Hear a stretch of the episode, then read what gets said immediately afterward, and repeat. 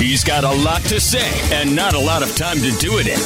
It's a Dose of Diener on Fox Sports 640. Oh, make no mistake. Please do not get this wrong. Today is gloating day. I am gloating up the wazoo. If you don't like it, tough. Too bad. Because I have been waiting for this day for months to be able to rub it in the face of all the Tua haters out there and all the people who have been coming at me since last year. Since last year!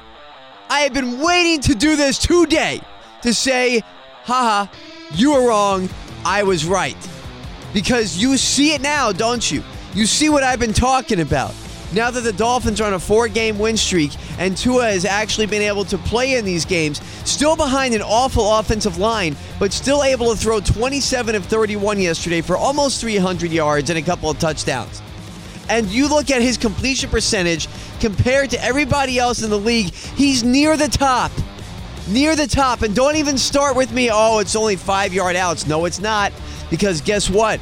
You want to look at your buddy Justin Herbert, you know, the one that you've been throwing at my face saying, oh, Diener, the Dolphins should have drafted him. Tua sucks. Oh, yeah, well, Justin Herbert's average pass per or yards per pass is about 8. Guess what Tua's is? It's actually a little bit more than that, believe it or not. So Tua's yards per pass are more than what Justin Herbert is doing. And Justin Herbert yesterday, by the way, his completion percentage not even close to what Tua has right now. Oh, and by the way, the Chargers are 6-6, only one game better than the Dolphins. Oh, and by the way, Tua actually played really well and has been playing well as opposed to Justin Herbert, who threw 2 costly interceptions yesterday against the Broncos on the road. That was a division game where you expect to have one of the best young quarterbacks in the league. Oh, the next MVP, the next great one. Shut up. Enough with it.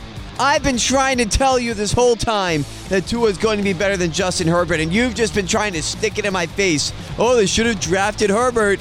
Now what do you say? Now what do you say when you see Justin Herbert throw 2 game-deciding interceptions yesterday? Not 1, but 2 game-deciding interceptions against the Broncos yesterday. And you go out there and you watch Tua excel against what was, by the way, one of the best defenses in the NFL, statistically speaking, the Carolina Panthers. And now he's been playing great. And the Dolphins are on a 4-game win streak. And they have 2 games coming up against the Giants and the Jets. Hello, is this hitting you yet? I was right. So much to say, so much to say. He's got even more to say, and he'll do so on Twitter. Follow him at SDiener86. It's a Dose of Diener every weekday on Fox Sports 640.